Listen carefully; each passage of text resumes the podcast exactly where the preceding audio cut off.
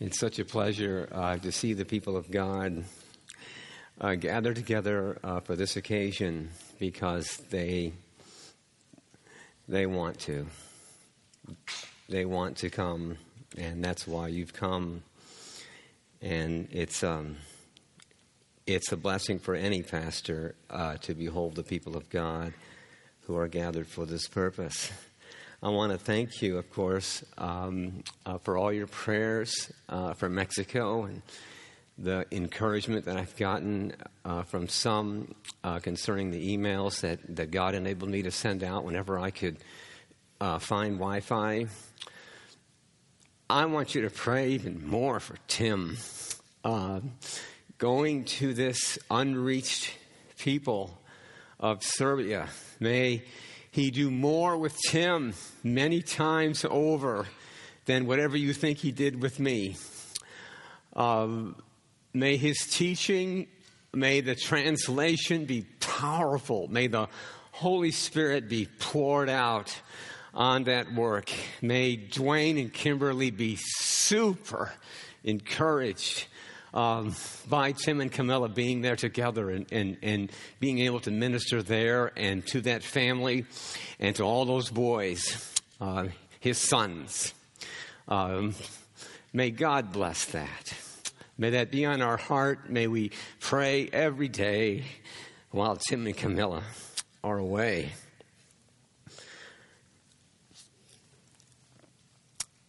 If you'll turn to John, to, to John chapter 12 tonight, um, we'll find our, um, I hope it'll be a brief meditation. Uh, that won't take up too much time, but, but that will, I'll just come right to it and, and, and may God bless this to our souls.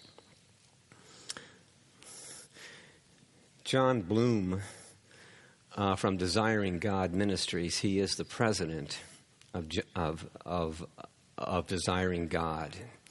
Wonderful man, author of, of several books. I, I love him so much. You can uh, follow him on Facebook if you want uh, to get stupendous quotes uh, from this godly man. He says this He says, We are all happiness hunters we all are treasure seekers. And there is nothing wrong with that.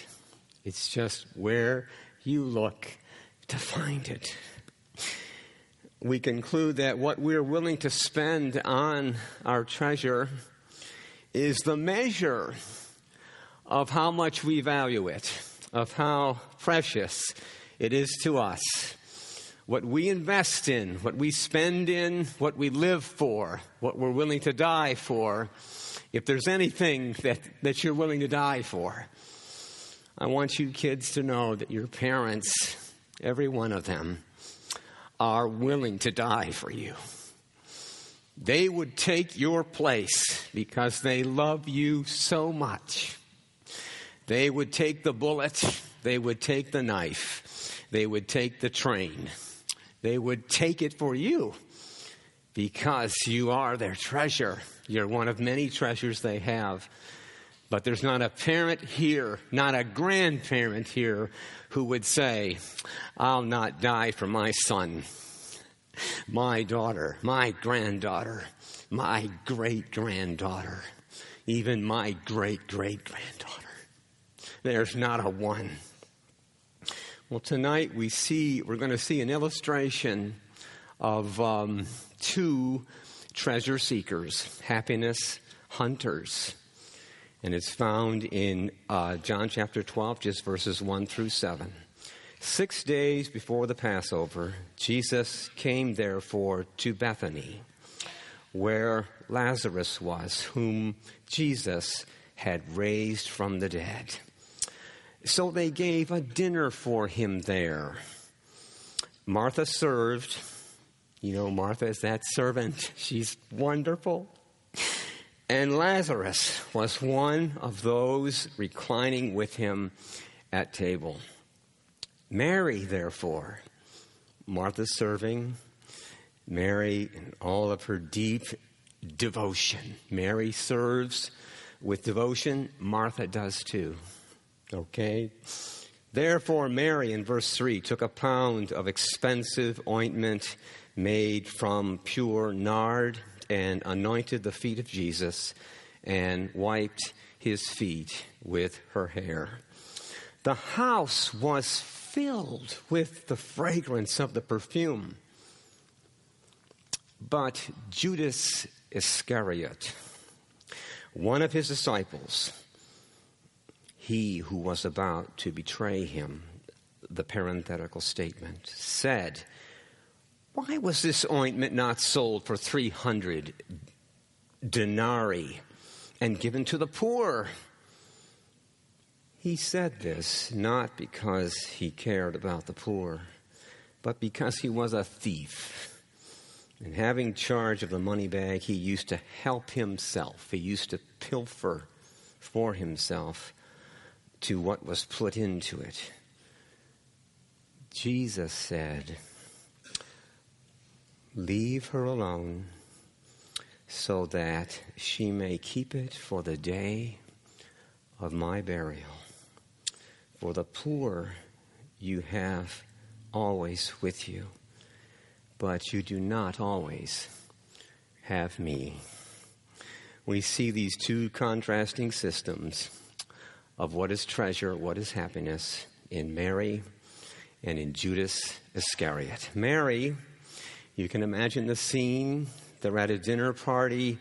Um, there's lots of conversation going on. You've got Martha serving the tables.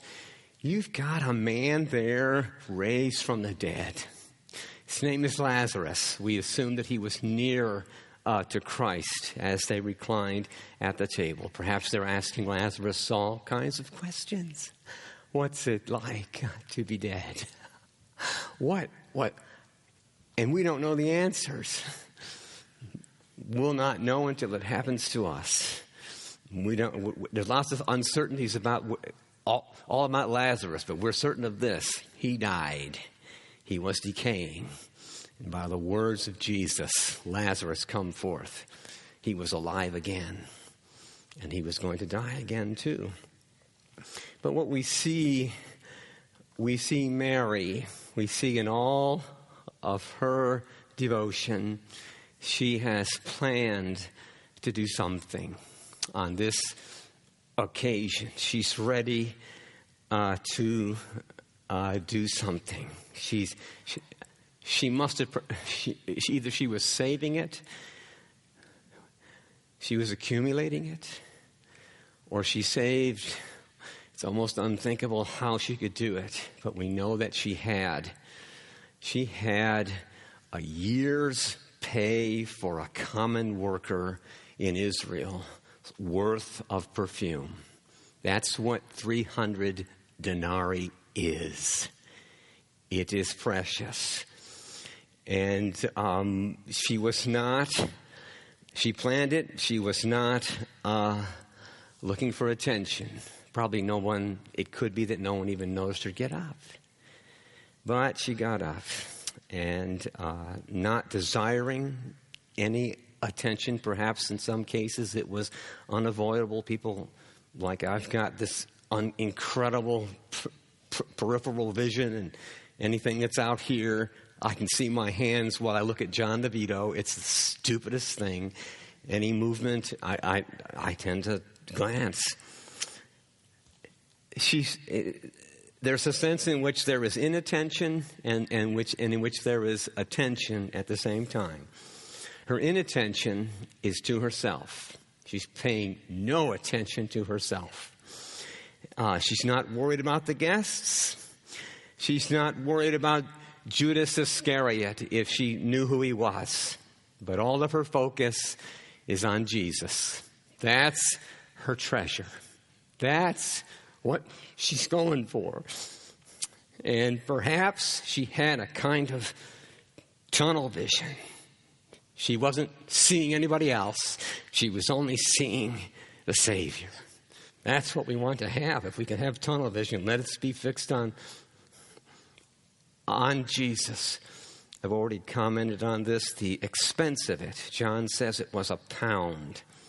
Uh, for us, it um, would be a half of a liter um, of, of this quantity. It was expensive, it was pure, and when she poured it out, the room, the house was filled with this pleasant aroma. I don't know what that aroma was. I don't know if it was feminine or masculine. I, I assume it was just pleasant. It was wonderful. It pervaded, it filled the whole room. And um, no doubt there were reactions to that. Some uh, were delighted, others were wide eyed, some perhaps that were closer that could see the quantity of it, uh, their jaws dropped. Uh, there were different reactions, but you see, she she left the room and she didn't pay attention to anybody else, and she went and got what she was saving.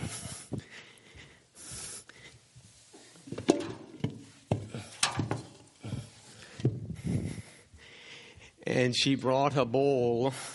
It wasn't like this. It's all, it's all I had. I thought I had a black one.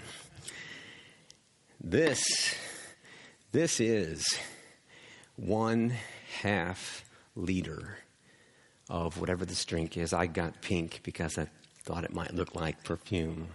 This is, this is how much it was. This is, this is what an ounce looks like. Uh, it's got a top on it. It's thick glass. That's that's what that looks like.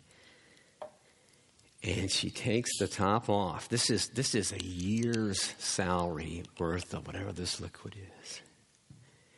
She's not making any, any kind of display. I don't know if if Jesus had sandals on or or if he had taken them off. They I didn't I don't know anything about that. I don't know if it soaked his sandals or what he did. But she takes this that's, that could feed a workman for a whole year, pay the rent, get new uh, tread on his sandals, maybe get a tunic or two.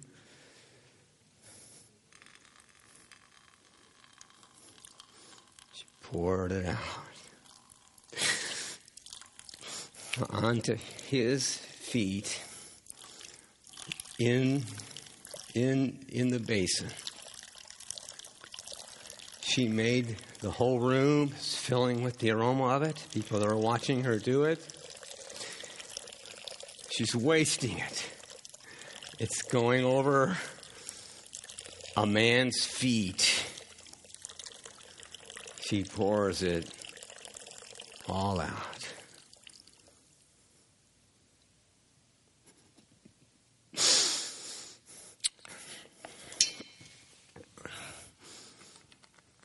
She does it for only one reason because she loves Jesus.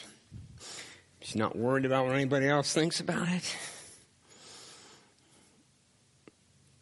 She had, and she did something else. It's, it's right in your text.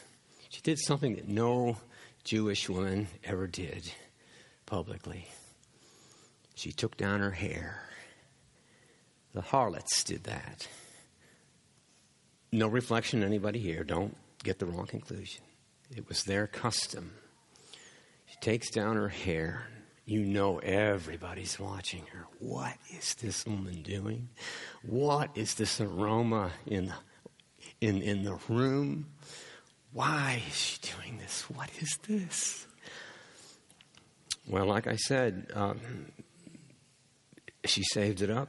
Uh, perhaps we know that she reserved it. She did it on purpose. She did it with intentionality. Do you think she regretted it? Think she was sorry? What have I done? You know that's not so. You know that she was happy to do it, glad to do it. She looked forward to doing it. Was she um, commended for it? Was there any appreciation shown? Was there any voice in the room? Was it, was it, um, was there a chain reaction? Did others say, hey, let's do something for Jesus? Did they all crowd around Jesus and they all want to do something for him? Give him a gift. Um, give him some new clothes. Give him something. Was there anything like that? Was she criticized? Was there, were, there, were there any detractors? There was one, at least. Perhaps there were others. Perhaps he spoke for others. But you see, Judas Iscariot was there. Who is he? He is a thief. That's what he is. Ladrón, ¿verdad? That's what he is. Everybody that speaks Spanish smiles when you say something like that, believe it or not. He is a hypocrite. That's what the text said. He said this not because he cared about the poor. He's got a different treasure.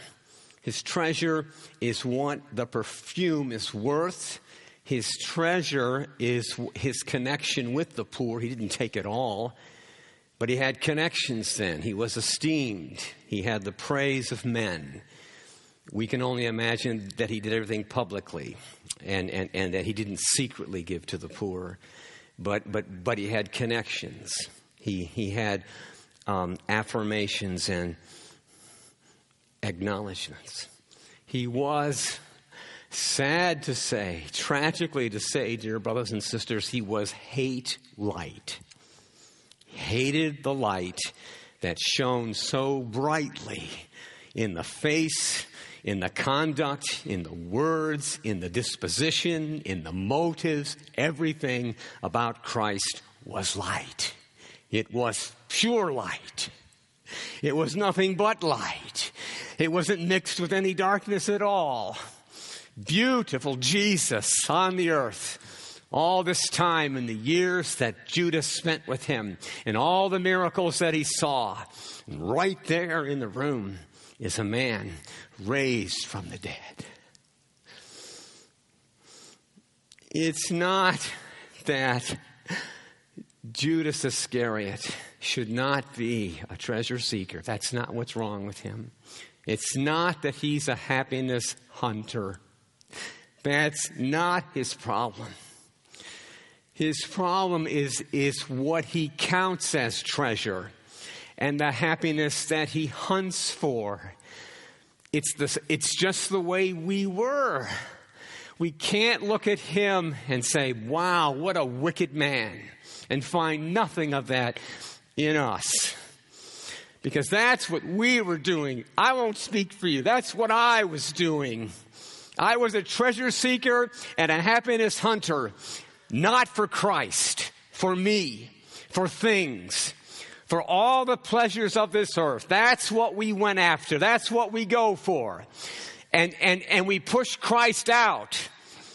Or we fake like we love Christ. Or we speak well of Him, but we do exactly what we want. We, we do our pleasure. And see, and, and see, for Him, His fatal error was that whatever He was seeking as treasure or as happiness, that money, that esteem, that prosperity, he valued it more than Jesus. That's the fatal imbalance. That's the catastrophic imbalance. That's the way lost people live. That's the way we lived. We should understand them. We can connect with them because that's who we were. And so we see what did he gain? What did he gain with all the money, all the pilfering, what he thought he might give and get from this ruined perfume? What did he get? Lost forever. Lost forever. For all eternity, he's lost. Well, what else happened to Mary in, in her act of wasteful worship. She was commended. she was vindicated completely because of Jesus. What did Jesus say? Uh, uh, uh, verse 7 with all composure, with all determination, with all compliance with the will of God. He says, Leave her alone. Leave her alone. She has kept it for the day of my burial. Wow, look at that. What is the burial? How is Christ going to be buried? He's going to go through what we just sang about the agonies of Calvary, all that's associated with it. He's going to go through, that's how he's going to arrive. No one took his life from him, no one ever could. He could always escape death. He, he was invincible. No one could kill Jesus. He could always pass through the crowd. He could stop a bullet. He could remove himself from any occasion. He said, No one takes my life from me. I lay it down of my own accord. This I received from my Father. He could do it, and that's what he was going to do. And he puts himself, because this is where he belongs, he puts himself above all the poor of, of the entire world who he loves. He loves them, he's saving them. Not because they're poor, but because he has chosen so many of the poor uh, to be his children and to be his servants. But he puts himself above all of them at this moment, and he says, This was the best thing that could be done because you don't always have me. You always have the poor. You can always do something for the poor. I was thinking about, I was thinking about with Jason Houston said this morning about death and about how we don't think about it enough. There are some people that are preoccupied with it. I think that's more ex- exceptional. I think he meant preoccupied in a, in, in a worrisome way. All, all the ones that I know that think a lot about death are wanting it. Marge Harvin wants it. She's, I just saw her today again. She just, she wants it. All the rest that have the grace of God in their hearts look forward to it. But we don't know how long we will live. We don't know if we'll see each other again. It's more uncertain than, than, than just being an older person. It, it, it's not associated necessarily. You know that. You know that children die, that teenagers die, that young people die. We know that Sean went to heaven. Hallelujah. But what is the application of all this? What's the application for us? What, what is it for me? I, I ask myself, and I ask you while I'm asking myself, what extravagance have I bestowed upon Jesus? How have I indulged him? What have I done that was sacrificial and costly? What have I done for Jesus? What are we doing? I'm not trying to make you feel guilty. That's not it. trying to open the door, follow Mary. What am I saving up? What am I keeping for myself? What of my time, of my gifts, of my service, of my money, of anything, my energy, my strength, my testimony? What is it? That I'm not pouring out like Mary did. What, what wasteful, worshipful thing can we do to show that our treasure is Jesus? More than anything else, it's Jesus. What worshipful, wasteful thing can we do that the world would think is stupid? Is wasteful, is foolish, is a bad investment. What is it? Can we find something as we sit around the table at the feet of Jesus, the bleeding Savior? You know that hymn? I, I wish I would have written it down. I surrender all. That simple hymn. All to Jesus, I surrender. So easy to say that. How often am I doing that? How often am I giving up on me and doing something just for Jesus? Well, you see, dear people, the choice is between the pearl and the puddle. The puddle of perfume or the pearl of great choice, of great price. That's, that's where we got to go. That's what we're saying. We want to make progress in this.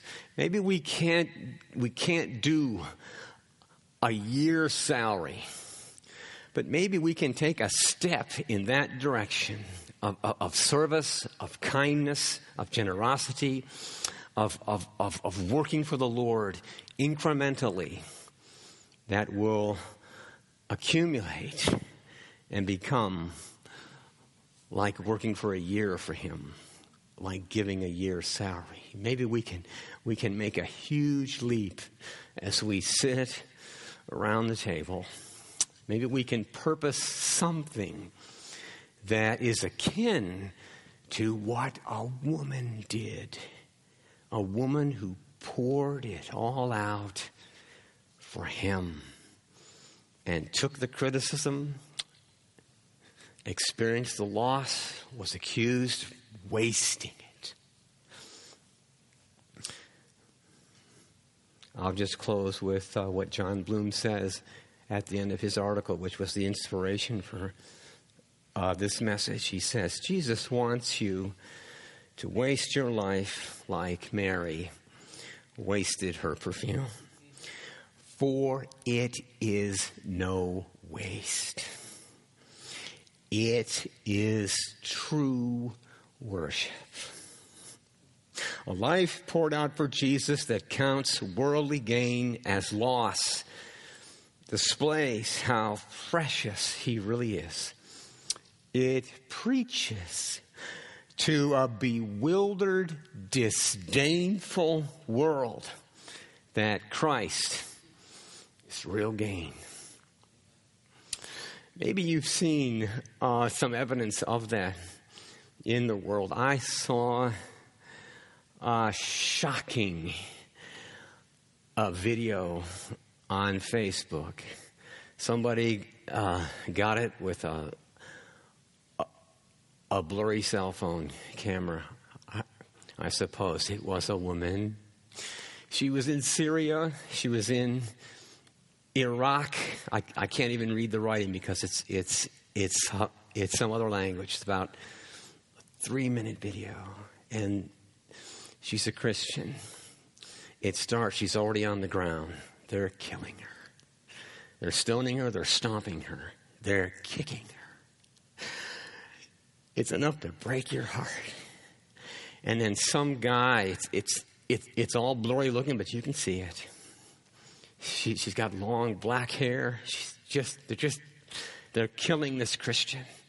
Some man takes a concrete, it's not a block, it's like a piece of concrete, and smashes it on her head.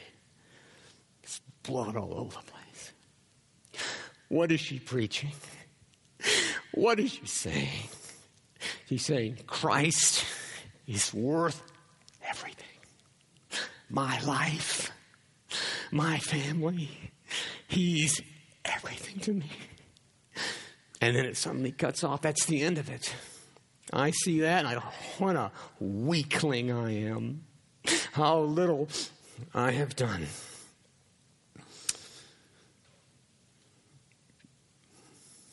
Jon Bloom says, and the real waste is gaining the world's perfume and losing one's life in the process. That's what it is. Jesus says, this is really radical stuff. And, and, and I'm done, and we'll pray, and, and we'll go to the table. Jesus says John chapter 12 and verse 25, just a little bit further down, he says, Whoever loves his life loses it. And whoever hates his life in this world will keep it for eternal life. That's what he promises. Let's pray. Oh, Heavenly Father, we thank you so much for our Savior. Thank you for all of his extreme worthiness, uh, infinite worthiness of our worship. We pray that this night, around the table, in the prayers, in the thoughts, in the contemplations, and in the purposes that we uh, begin anew to do in serving you and pouring out our lives for you, to begin to do it will have uh, a life transforming effect on all of us. May we not leave the way we came. Please, please, sweet Jesus, sweet Holy Spirit, transform us all into the image of Christ, laid down his life up, up for the sheep, when we no longer live for ourselves, but live for him who lived and died for us. In his precious name we pray. Amen.